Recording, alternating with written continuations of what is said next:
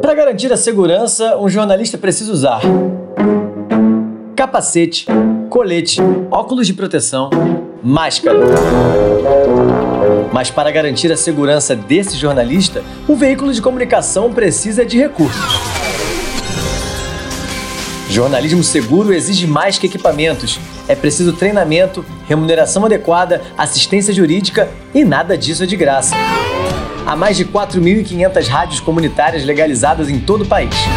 Em muitas cidades, a rádio comunitária é o único meio de comunicação próprio, fazendo jornalismo, investigando, denunciando e protegendo a democracia. Mas, apesar dessa importância, hoje as rádios comunitárias não podem contar com múltiplas formas de recursos, como por exemplo a publicidade. Isso precisa mudar. É preciso reconhecer e valorizar o papel fundamental do comunicador comunitário na produção local de notícias. Garantir remuneração decente, treinamento e trabalho seguro, pela segurança no jornalismo comunitário, pela vitalidade da nossa democracia. Proteger a jornalista e o jornalista é proteger a democracia. Realização Criar Brasil com o apoio da Embaixada dos Países Baixos.